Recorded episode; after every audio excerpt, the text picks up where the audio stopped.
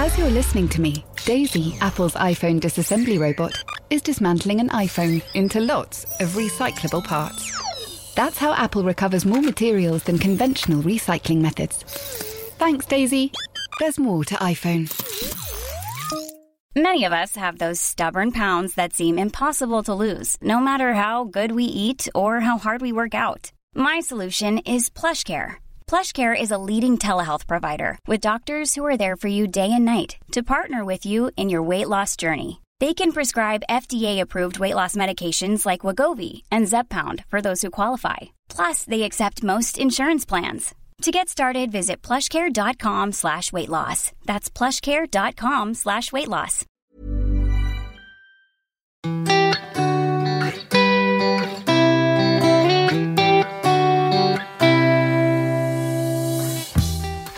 Right. Okay. Okay. Now we've got to hurry because you're going to see Barbie. That's correct. Okay. So I'd like to get a shifty on if that's all right. I haven't worn anything pink. We're going against the grain. Oh. Yes, but I think now we've we've uh, we've passed the kind of peak hype of the launch. I think we'll be all right. Do you think it's quite a cool time to go now? I think so, very Yeah. much so. I'm waiting until my um, youngest child gets back from her apparently never-ending tour of Europe, and we're going to go, or so she tells me.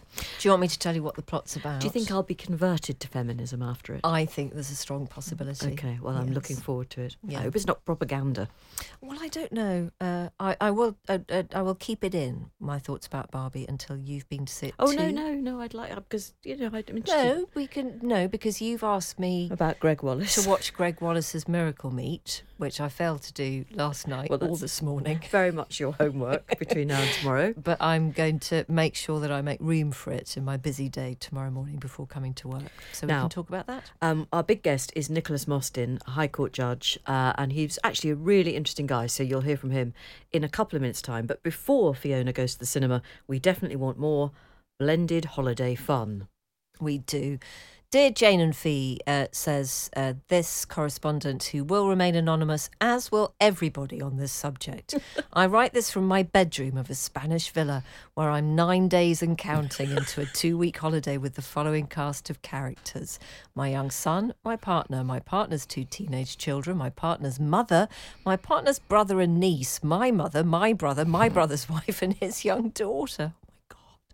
So far, I'm waiting for the relaxing holiday feeling to kick in, and I'm wondering if I will ever get past page nine of my 320 page book without someone asking me where the sun cream is, what time the next meal will be, or making a poorly veiled critical remark about another member of our group on the pretense that it's made out of concern. Now, this is a theme that is developing, isn't it? That it's only out of love, but actually, what you're saying is just mean.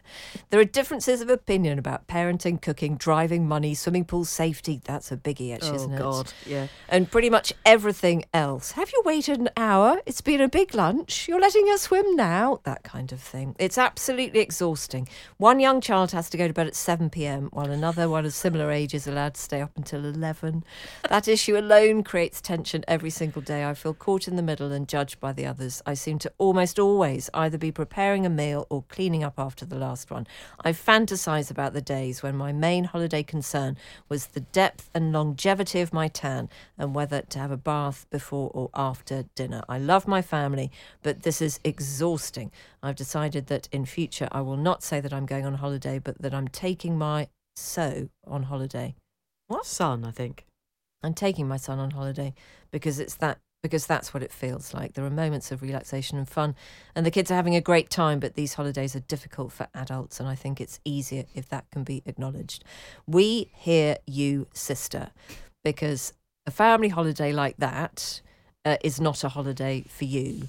And I remember somebody uh, saying something very wise when my two were toddlers that a holiday is just worse than being at home. You just take all of your problems mm. and your difficulties with you to Yeah. a place that doesn't have your own Lego or kitchen. That's right. And there are holidays that are like that. And there? I mean, sometimes I remember my mum used to particularly hate our family holidays. I think she'd even admit that now because she had to do everything she did at home, but in a more confined space. Yeah.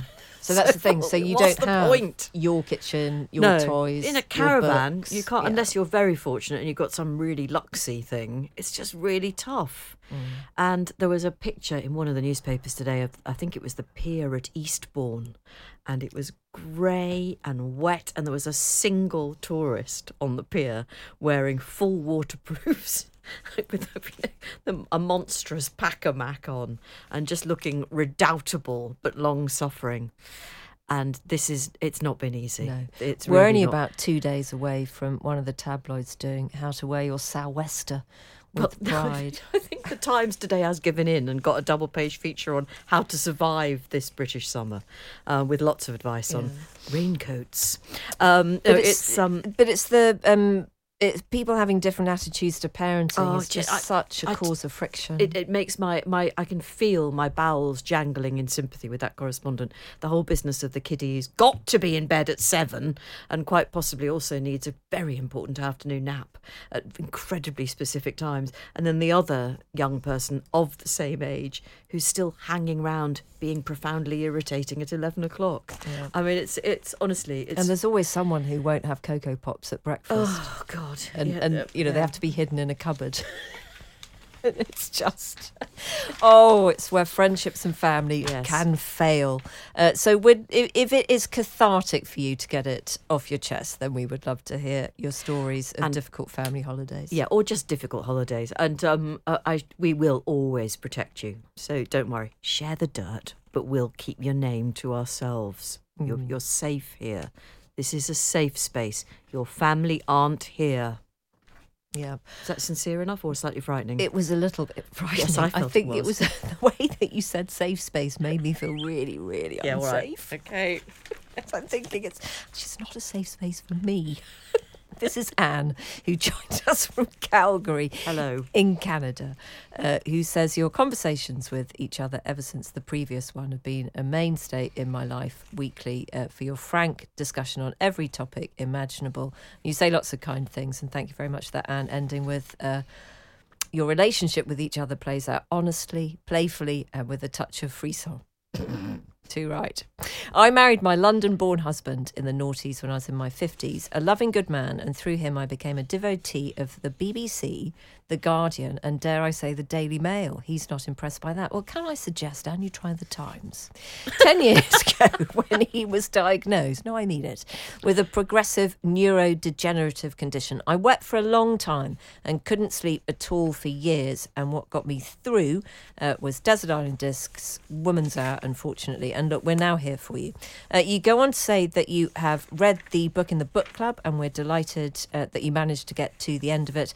And it's the thing at the end, actually, Anne, that I think we'd really like to hear more thoughts on. Anne says, I don't have children and have appreciated learning from you both how precious the mothering bond has been in your lives. I respect this sentiment, but at times, from what I've witnessed in the lives of friends and family, I've wondered if the experience of motherhood is not over romanticised as the ideal. Dare a woman say that being a mother, whilst important, was a piece of her life and not the whole of her life, or necessarily the best part of her life? Maybe I'm being overly sensitive. I've lived a life of service and loving care to others, and yet can feel undervalued because I haven't had a child. And I'd be curious to hear from your listeners and other women with experiences of not being mothers and yet having rich and meaningful relationships that do make a difference in people's lives. With kindest regards. Uh, Anne. Well, it's lovely to hear from you, Anne, and I think we probably will get lots of response to that. And do you know what? The bit that stood out for me, Jane, was her question about dare a woman say that having children isn't necessarily the best part of her life. And I think that's a little bit of a taboo. And I think there are lots of ways that women uh, can work into a conversation uh, how other parts of their life are going really well, are really important, are succeeding, and all of mm. that. But I think it's still hard for women who want to be able to say, I'm just not very good at this. It's not really my forte. It hasn't been the place where I've shone the most. I think that's still so hard for people to say. Yes, and it, it is hard. It's incredibly hard to say, I really wanted to be a mother and then I became one and frankly it isn't what I thought it would be. But the thing about any kind of parenting whether you're a mother or a father it changes doesn't I mean it, sometimes people enjoy the first couple of years and find the toddling experience really hard and then everybody says oh it's great when they're 7 and 9 and sometimes it is but it might not be and then other people find the adolescent years horrible and then some people um, don't enjoy kids in their 20s and 30s and i don't know i mean it just it's not it's not the job that it starts off being Yes, it's not a it's it's I. I hear what you say. It's I'm not, a phrasing- definitive thing. no it's not a definitive thing and in the end the best you can hope for is a situation in which you actively look forward to being with your children Yeah. and i mean uh, some people just don't have very nice children that's the other thing um, you know, children that actually, I mean, I, I think it is a taboo for somebody, let's say somebody of 75 to turn around and say, I can't stand my 52 year old daughter. I just can't bear her. She's a pain in the neck and always has been. Would that would that be allowed? Has that happened?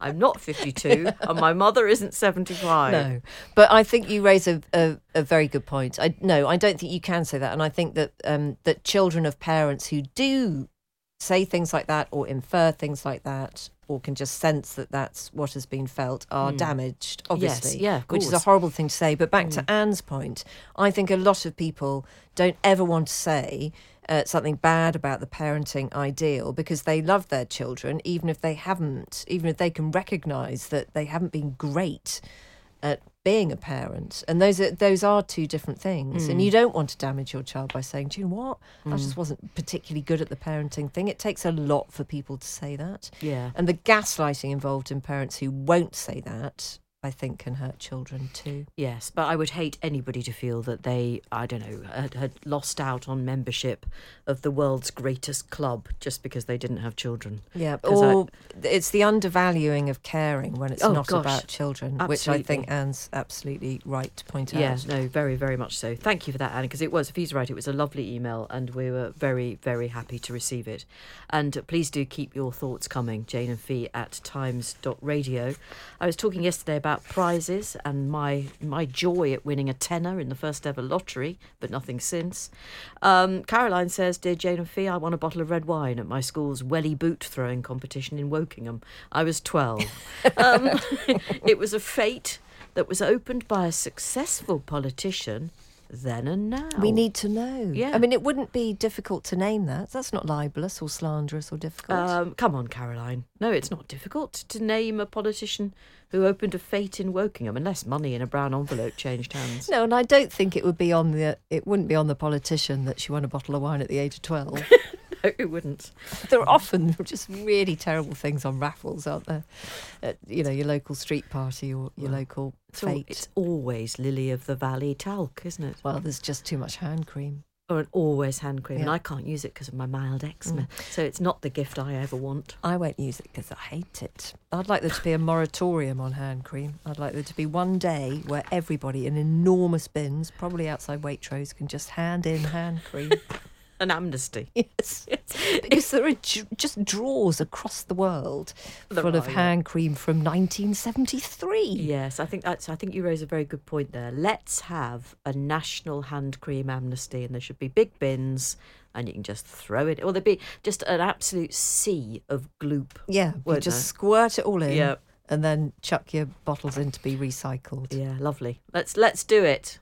Be proud. Get out there. I'm sure we could do it in aid of something, but I don't know who'd really want to buy the dead hand cream. No, I can't think of anyone either. Why? why do, I mean, I'm. I'm the, it's the world's most boring. This isn't political. This comment that was about, but the world's most boring saga is Nigel Farage's bank account. Oh, it's, it's the story. I just want it to stop, and today it's come back a little bit, and now I've mentioned it again, but only because it's really irritating me. Right, I've got it off my chest and I feel better now. Congratulations to England, who beat China 6 1. I was listening to the commentary all the way on the way to work, and then for the first, it's frankly the hour and a bit I was at work today, and it looks like England have found their form at last. Oh, but. no, don't say that. Well, I'm just going to say that Nigeria, apparently, they really fancy their chances, and that's next Monday. So, I don't know. Anyway, everything crossed. Do you like watching a match at? Uh, Because it's eight thirty, isn't it? Yeah. Monday.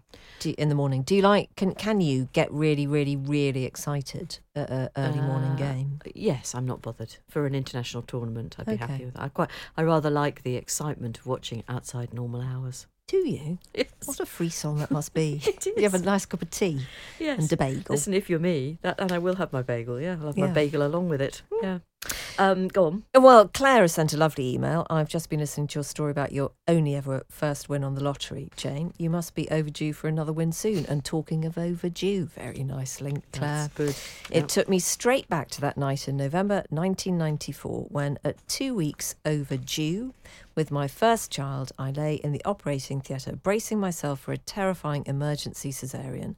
Everything that could go wrong went wrong, and as I lay there ready to be opened up, some bright spark remarked, Oh, they've just done the draw for the lottery. At which point, the entire medical staff started asking who had and hadn't bought a ticket and what numbers everyone had chosen.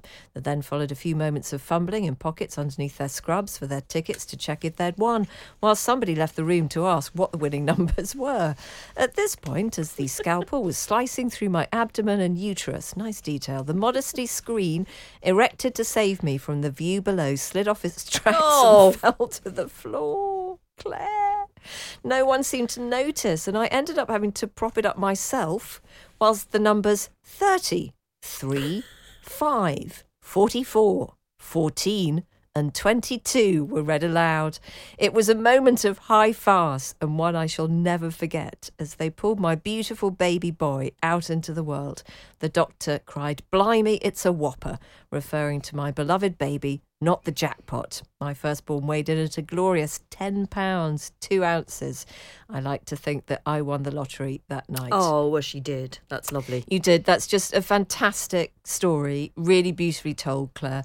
And thank you for sharing it with us. And ten pounds, two ounces, sweetheart. I'm wincing there with you. Yes. Uh, you know that uh, that must have just been an enormous stomach you had on you there. If I can just be Well, honest. that's beautifully phrased. right. Well, I had a nine pound, ten ounce one, and I was huge, but- Jane. You just could have balanced. Honestly, I looked like a rugby ball.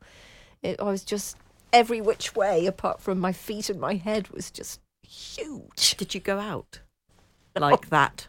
Not really. No, Not for about the last month, actually. no, no. I, yes, I didn't do a lot of uh, a lot of. I wouldn't have travelled the world. Let's put it that way. No, and I did Um, get to that stage actually where I had to waddle from side to side. I couldn't really walk forwards. Mm. I had to go, you know, at a kind of Like diagonal weave. Okay. on every step. Um, this is from a listener who says, I was interested when you and Anna Richardson uh, said a topic pe- that people don't like to admit to is not much interest in sex. I agree that it's hard to say something like that, but I actually think there are other personality traits which are hard to justify to others. I'm in my 30s and I decided to be teetotal at the age of 19, and it was so hard. It felt like I was forever having to admit some kind of dirty secret. I was frequently challenged, and men often seemed to think it was their night's aim to get me to have a drink, cajoling and trying to encourage me. Student years were really hard. I loved my sports clubs, but hated being expected to do initiations or frequent boozy nights. Tournaments away from home would leave me in a strange city, having loved the sport, but not wanting to go dancing or get drunk, and then unable to get home. Also, and perhaps related, I didn't and don't like dancing in clubs. I've had so many people thank me for getting them home or being chauffeur when we were teens. I have no regrets, and it's easier than ever for me now to say no to an invite, as I'm so happy in my identity, and I'll say to friends, no thanks, I just wouldn't enjoy that. Right, I mean, I think that's that's interesting. I think if if that kind of really high octane social life is not for you, and it, if I'm honest, it's not really for me, I think it is really brave to just say, no, I, d- I don't think I will enjoy that. I won't go. Very much so. Um, so more power to you. I think not drinking as a student, and I appreciate there are people from uh, religious backgrounds where they wouldn't drink anyway. I, I cannot imagine what navigating your student years alcohol free is like. I would find it. I, it must be extremely difficult. Yes, more and more uh, young people are becoming teetotal, choosing not to drink, aren't they? I Mm, think it's yeah. one in four 18 to 25 year olds in the country now don't drink. Is that one in four? Is that right? Well, if you go, uh, particularly in London, if you're travelling around London late at night, it's astonishing how many people are sitting, you know, in those um, places that just sell very sweet puddings and ice creams and shakes. They're open till late, and they're obviously catering for groups of young people who, for whom alcohol plays no part in their social life whatsoever. And then there are lots of branches of the coffee chains that are open really late as well, Yeah. aren't there? Yeah. do, do you think you just wouldn't have got through student life if you hadn't had the Dutch courage of booze? I think I probably not. Well, I would have found it harder, definitely. Yeah, I think that's probably true of anybody who went to university in the 1980s. Can you imagine really navigating that stone cold sober? No, No. extremely difficult. But it's a good point as well that even even back in our day, Jane, yes, uh, everything What a day it was. ev- every student activity revolved around cheap booze. yeah, you know, come to student student night at uh, at Studio Three. New York had Studio Fifty Four. Canterbury had Studio Three. Canterbury. Yes, Yes, Yeah. student night was student night, not really for the tunes, just for the cheap booze. Mm. And student union night was cheap booze. Mm. Everything was cheap You booze. get Pernod and Black for thirty p. Couldn't you? got you in. Well, actually, we had vodka and lime for a pound, so Oh, that's really? the difference, isn't it? the five-year difference. You see, crucial. Very much so. Shall we introduce our guest? great nights on the dance floor at Studio Three, though. Did you? Actually, What was I the top what- track at Studio Three? Oh God, good question. Well, we were doing an '80s playlist, weren't we? Because we've been Yes. invited Oh, onto yes. Virgin Pride. To... Heaven Seventeen. Now there was a band. Oh, that's a good dance. Penthouse and well. Pavement. Yes. Yeah. Uh, what would be your favourite Heaven 17 track? Uh, well, we don't need this fascist groove thing. Really? Mm. And could you get a jog onto that? Uh, you could, yes. Well, we can play the 12 inch dance mix and you get the whole floor packed at the University of Birmingham. Good lord. Yeah, absolutely. Uh, just apropos of absolutely nothing, one of the one of the tracks on my '80s playlist called "Happy Days" is uh, is Aztec Cameras "Oblivious." I just love it, Oh, absolutely love it. And I haven't yeah. listened to it for years. It's not really there because it was an all-time favourite Mm. when it first came out, but I'm playing it every day at the moment. I get, do you get stuck on things? Well, that's why I, for years and years, and this is the truth, I did play Life is a Roller Coaster by Ronan Keating. I, I have recently fought that off. I'm very proud. Well, well done. I've been to group and we've talked it through. You've been three years clean. Not quite three years, but certainly this week. Right, um, our guest today is Sir Nicholas Mostyn. Now, he was a very interesting guest, as it turned out. The longest serving, second, I should get this clear, that make this clear, the second longest serving High Court judge, and at one time, uh, the best paid divorce barrister in England. And actually, we're really keen to get him back because there was loads of stuff we didn't get the chance to ask him. But perhaps more importantly, these days, he has just retired, as you'll hear in the interview. He's one of the co hosts of the Movers and Shakers podcast, which is about living with Parkinson's disease because he was diagnosed about four years ago with Parkinson's. You'll know that the other uh, people involved in that podcast include Jeremy Paxman, Rory Cellan Jones, Gillian Lacey Solymar. Uh, they're a group of journalists, really, who've got together, and Nicholas Mostyn is the legal brains of the whole thing, and he keeps the rest of them in order. It's a hugely helpful podcast if Parkinson's is playing a part in your life. So we asked him who was in charge. Was it really him? Who was in charge of this podcast? There's been some debate about that, but it was my idea. Right. Well, in that case, I. So I, I do claim that the, that right. Okay. And as a former High Court judge, as of last week, you should be in charge. It's as simple as that. Yes, well, I, maybe, but the, the others don't seem to agree all the time. no, I mean, it's funny you mentioned because Jeremy Paxman perhaps isn't the easiest to control. no. I mean, I, it's it's been quite transformational because in Court 50, I'm nor when I start talking, I expect people to stop talking, but it's not. It doesn't happen on the podcast. That's for sure. That's good. So you're getting a taste of your own medicine. Absolutely, Uh, you were, the, I think this is right, the second longest serving High Court judge, correct? yes. Yeah. Mm-hmm. Who beat you? No, was, he's called Peter Roth. He's the senior High Court judge, Right. And he was appointed a, a, a few weeks before me. Okay. And Yeah. at one time, you were the best paid divorce barrister in the land, That's true. Right? And That was a long time ago. No, but a, Mm. uh, no mean boast, I would say. Um, so you have now stopped your legal career. You, that ended last week. Ended on Friday. And how, how was that? Was that very strange? It was very strange indeed. Um, I I had a little book which I started when I my and I wrote down my first case. It was on the 9th of June, uh, uh, 1981, 42 years ago, in the Edmonton County Court. And my entire life for those 42 years since, I've been doing cases and that stopped on Friday. So it's rather a strange feeling. And- there will- be no more cases. Uh, so, yeah, and that's a huge a, a chasm has opened up in your in your mind, presumably. Because I, I don't imagine that you go home and then forget about everything. You can't. No, Can no, you? no. So there are. I mean, you remember that first case, do you? I do. What was it about? It was a domestic violence case. And there's actually there's quite a funny story about it. I was sent to the Edmonton County Court to represent somebody who'd been arrested for breach of a power of arrest uh, uh, the, under the Domestic Violence Act, and he'd been brought before a judge to be dealt with. And I was sent up there to represent him, and I stood up and I burbled away. To, the judge, at the end said, uh, "Stand up," he said. You're in plain breach of the injunction. You should be sent to prison, but your your defence has been so lamentable that it would be a travesty of justice if I were to send you down. So I claim that to be a brilliant strategic victory, but that was how I began. So an inglorious start. Yeah. Um, and at the time, I imagine that things like domestic violence were treated very, very differently. oh yes. Uh, with with indifference or contempt. What what was the view of? of Well, I mean, there was this terrible view that women were responsible, that uh, they brought it on themselves. It was, I mean, you have no idea how, what a prim- primitive world it was in that sense. And I mean, I, I'm, I'm glad that progress has been made, but I, I'm still not convinced that it's a very equal place the, the way that law- well, I, I, rape in marriage was only made illegal in the 1990s. I think it was. wasn't Yeah, it? And it was, and it was it was the judges who did it. right. Yes, it it was. was. It wasn't Parliament. No, it wasn't Parliament. No, I mean that. When you think about that, that is extraordinary. Isn't it? extraordinary. Well, it's because of the legal theory that goes back to, to Blackstone that when you when you marry, you become unified with your husband. You become a part of him and owned by him. So the con- consent is deemed. I mean, it's absolutely extraordinary. It took until I, I think it was I think it was Mr. Uh, Lord Lord Simon Brown who recently died, who did the first case. He refused to allow a prosecution for. Um, uh, uh, he he insisted on a prosecution proceeding for marital rape. And um, without that, we Yeah, wouldn't mean, have had that change. It's absolutely extraordinary, really. Yeah. Well, perhaps we'll talk more about your legal career in, in a couple of moments, if you don't mind. Mm. But if, if you don't mind, and I don't think you do, talking about your Parkinson's. No, I don't, no. Your, your approach to it has been, it seems to me, astonishingly robust in a way. Um, you are still a fit man. I mean, apparently you can plank for the duration of the Taylor Swift song Anti Hero. We're just going to have a blast of that now.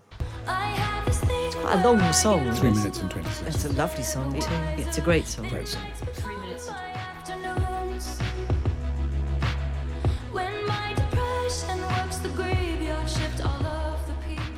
And you're a big fan of But she's a great lyricist, isn't she? She is. I, I think her music's quite vanilla, but I mean, I think. beg your pardon? I mean, I think. Her, I mean, it's not Wagner exactly, is it? It's But- not Wagner. No, but, I will end the interview right now. but I think her, her, her lyrics are absolutely brilliant. Yeah, no, she's an absolute star. mm, yeah, I, I don't think she actually needs the endorsement of either you or, or no, me, no, no, frankly. absolutely not, absolutely not. But, um, Um, but you are stopping your legal work partly because you want, I think you want some good years. Um, yes. tell, tell me Well, about I, I that. want, I want to go out at the top. Yeah. and um, I just feel that I'm I, there is a sort of obvious decline. I can't write anymore, and I can not type really well anymore, and so I do need this assistance in order to be able to do cases. I have to have a permanent assistant, which they give me, judicial office give me, which is very good. Um, I and, but I, even so, I just feel I just feel that I want, want to go when I'm in good shape and when I can put in the bank some good years of retirement. I mean, I hate do five more years in court fifty, and then if I fell off a cliff, that would you know I would just feel I'd have missed some good time, mm. good years of retirement when I can do some productive things, particularly on the Parkinson's front. I really want to do some. I want to take the podcast and develop it so Yeah. that we do more things on the Parkinson's front to try and make life more tolerable for people who are recently diagnosed because it is they're just most of them are abandoned and are desperate. In, not most of them, but a lot of them are. Yeah. I think you, you were on a family holiday when your, was it your son noticed a Mm-hmm. tremor? You can see the tremor. I can, that, yes, I can that, yeah. yeah. Is it continual? It was. It's worse when I'm stressed, and you're frightening me. Well, not. it's not the first time I've frightened a High Court judge, to be honest. No. It's her speciality, especially on a Tuesday, Sir Nicholas. I offer a special service. When when your son did notice that, uh, did you was he recognizing something that deep down you had not wanted to kind of challenge yourself so- about? I'm a very positive person. and I'd noticed this tremor, this shaking, and I just dismissed it as uh, because I'd heard that there was such a thing as a benign tremor. I looked that up and I said, it must be a benign tremor. I'm not going to get it. And so I'd been ignoring it. But Gregory said, "You've really got to get that checked out. It's not funny." And uh, so I did. So I did that October, and um, neurologist. You know, I was talking about I want to do something. I really, really want to try and improve. We're all agreed the um, bedside manner and the way that the news is delivered by neurologists, which is it's just um, it's unbelievable. But um, the neurologist went to see, went to see told me that he said, um, "Well, so what it's going to mean?" He said, "It's likely you'll be in a wheelchair in five years." Okay. He, he really did say it So like it's that. Yeah, he did. I said, I beg your pardon. He said, it's li- likely you'll be in a wheelchair in five years. I said, what do you mean likely? He said, 20% chance. I said, that's not likely. That's unlikely. That means it's five times, it's five times, four times more likely I won't be in a wheelchair than in a wheelchair. But that's the sort of, that's the sort of example of, um, of uh, I had it and the others, all the others on the podcast. I mean, the, new, the way the news was imparted. And that's, that is a, a problem. I mean, there are 170,000 people with, with the diagnosis. And, uh, and so I really do feel quite committed to do something else, which is to Yes, it's very it's very worrying to me that, the rest of the contributors to the podcast, and I don't um, I don't mean any disrespect by this. You are all very well connected, Mm-hmm. middle class, articulate people, and if that's the way you are treated, how are how are other people with Parkinson's spoken Well, to? there's no national strategy at all for it, and the local strategies are all different. Some of them have Parkinson's nurses, some don't. So none of the neurologists even prescribe the same drugs or at the same rate. I mean, there is no national strategy at all. There, there is a bill in Congress in the US to have a national strategy at the moment, but there is there is none none and there's none proposed in this country. So that's that's our um, ambition is to try and get some national standards. And we talk about Parkinson's just using that one word, but how different might one person's experience of the disease be to another's? Well, I mean, um, 30% of people with the condition, Parkies, do not have a tremor. So, I mean, the image of a Parky is somebody with a tremor, which, which you can see me doing that, but 30% don't. And the, of the 30% seem to be a high proportion with what's called postural instability, which is otherwise known as falling over. Now, that is a really, really psychologically debilita- debilitating position to be in. And of course, Jeremy's mm, spoken about this publicly, and it must be really tough for him um, it really tough for him having that. And then the other big, big symptom, which is across the board, is depression. Um, I, I, I have not ever been afflicted by depression, but the other five have all had it to a greater or lesser extent. And it sounds, I mean, you, when people talk about depression, they sort of think about people being a bit down, don't they? It's completely different. It's a completely disabling condition. And that's a very, very uh, pronounced. And then, of course, the looking down the track, the you know the risks of dementia are th- three times that it is for people without the condition. Cognition is badly affected, so um, it, it would be. There are apparently a thousand different ways in which Parkinson's can express itself in somebody who's got it. and is it becoming more common? Well, I mean, there's is it being better diagnosed, or is there a higher incidence? I, I don't know. I don't know, but I would say if there are 160,000 people who have been diagnosed, I put quite a lot of money on there being an equivalent number undiagnosed. And they they haven't got any drugs, the undiagnosed ones. So I don't know how they're coping, but there must be lots of them. VoiceOver describes what's happening on your iPhone screen VoiceOver on. Settings. so you can navigate it just by listening. Books. Contacts. Calendar. Double tap to open. Breakfast with Anna from 10 to 11. And get on with your day. Accessibility. There's more to iPhone. Sometimes I think some of Fi's observations made off air would make cracking broadcast content. and you'd never have to see me again. Another advantage. Uh, we are talking to uh, re- very recently retired High Court Judge Nicholas Mostyn, who is one of the stars, there's no other word for it, of the podcast Movers and Shakers, which is intended for people with Parkinson's disease, whether you've had it for a while, uh, whether you've recently been diagnosed, whether somebody you care about uh, has Parkinson's. You will really appreciate the content of Movers and Shakers, and it's on all good podcast platforms, isn't it, Nicholas? That's the kind of phraseology you're going to have to get It used is to. the, yeah. uh, learning the language. Yeah, excellent. Um, let's talk about um, the family division and your, your work in Hmm. the family courts, because this is an area that most people actually, if you're fortunate, know very little about this part of the law. Um, what is the family court for? Well, the, the family court as a court was only established about 10 years ago. Before that, family justice was distributed in a random way between the High Court, which has three divisions, one of which is called the Family Division. It was originally called the Probate, Divorce, and Admiralty Division. Can you imagine? You did all those three things together. And then it, and it morphed in 1970, I think, into the Family Division, which did the big, important cases. And then the rest of the family justice was done in the county court. So next to, by the judges who were doing possession proceedings and things. And we thought, well, this is, you know, we really deserve to have a proper, a dedicated family court. So under, in 19, 10 years ago in Cameron, they brought in the family court, so, which took all the county court jurisdiction and the magistrates' court's jurisdiction and put it into one dedicated court. It looked pretty much like the old court, but it was one dedicated court. And since then, they've created some sub courts, which was, I was the um, architect, helped, I'm sorry, that sounds a bit um, boastful. I helped to form the Financial Remedies Court, which is the court that deals with the matrimonial finance, the fi- you know the financial aspects of divorce. And so we founded that about four, three or four years ago, and that's been actually a great success. Oh, a great success, but of course, at the whole of the justice system that needs more money. It does need more Yes, money. I mean, the- the it whole- needs more money. Yeah. Um, what do you think is the? I mean, it's quite a difficult question. This. What is the biggest challenge facing the court system at the moment?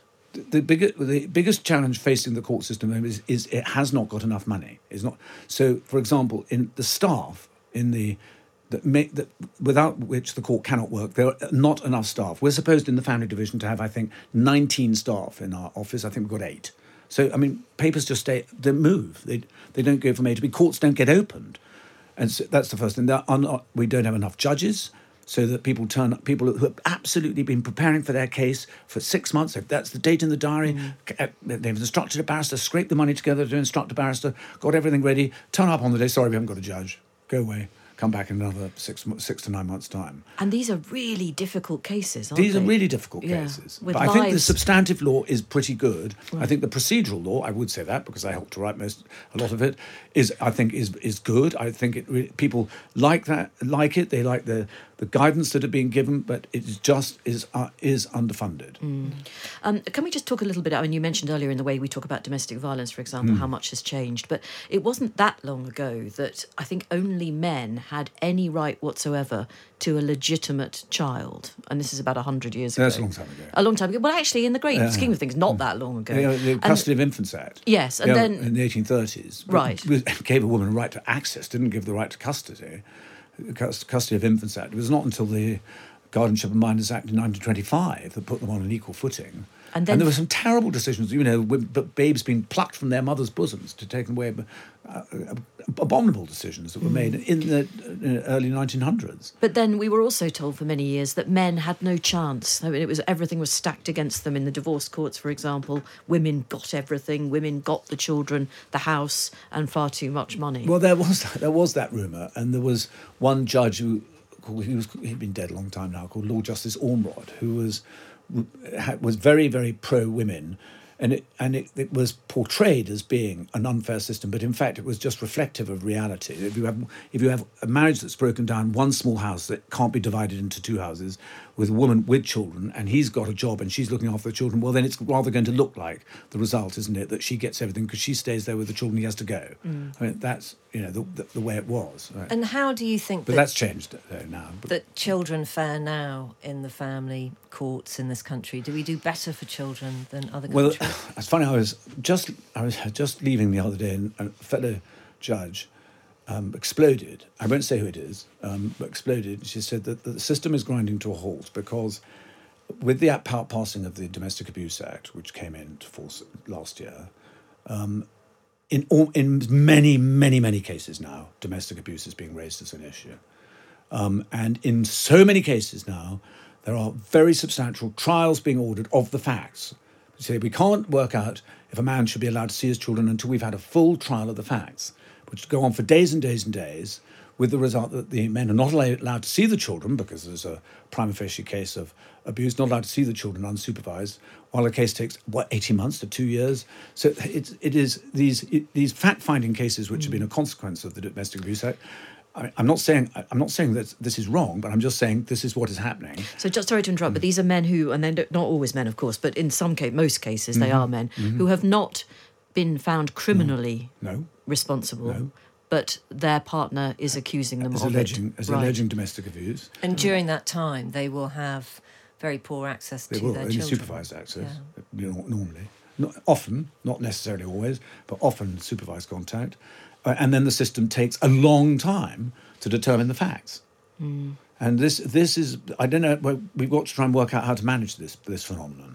That was our guest today, the recent, very recently retired High Court Judge Sir Nicholas Mostyn, and uh, we are definitely going to book him again. Um, certainly uh, when anything legal is in the news, but maybe just to talk around some of the issues involved in the family courts because um, it's a never-ending. Um, well, there are all sorts of controversies connected to the family courts, and also, lest we forget, just some incredibly sad very, very sad sets of circumstances that end up there.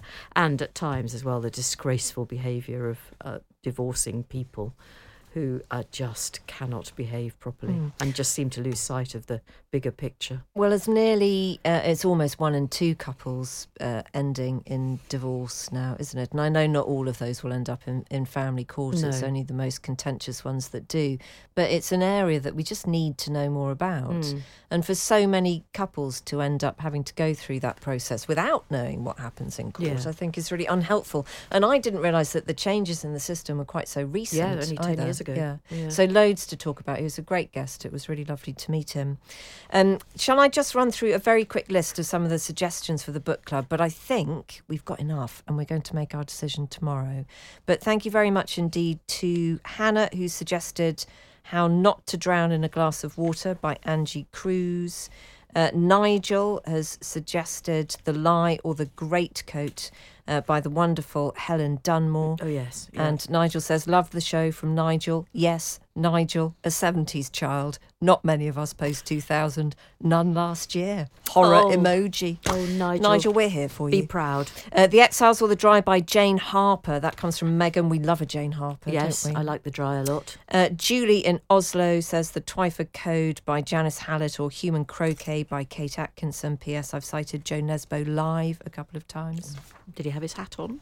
A Simple Plan by Scott Smith comes in from Gail, and Lee Brown suggests The Witness by Nora Roberts. So thank you very much indeed for all of those, and we will announce what we're all reading uh, on the podcast tomorrow. Okay, have a very good evening. Enjoy Barbie. Thank you. There's been so little mention, heard, heard I about. I, I've got no idea what you can expect. I feel it's on me to explain it, I don't even know who's in it. Anyway, tell me tomorrow. Good evening.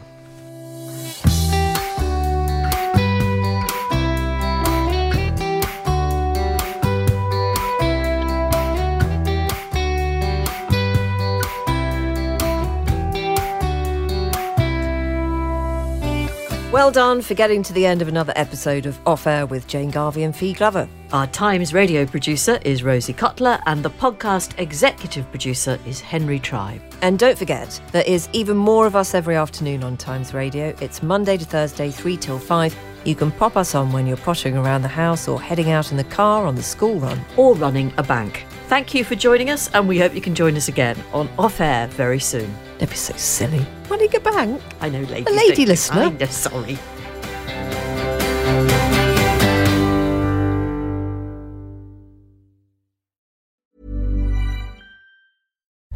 As you're listening to me, Daisy, Apple's iPhone disassembly robot, is dismantling an iPhone into lots of recyclable parts. That's how Apple recovers more materials than conventional recycling methods. Thanks, Daisy. There's more to iPhone.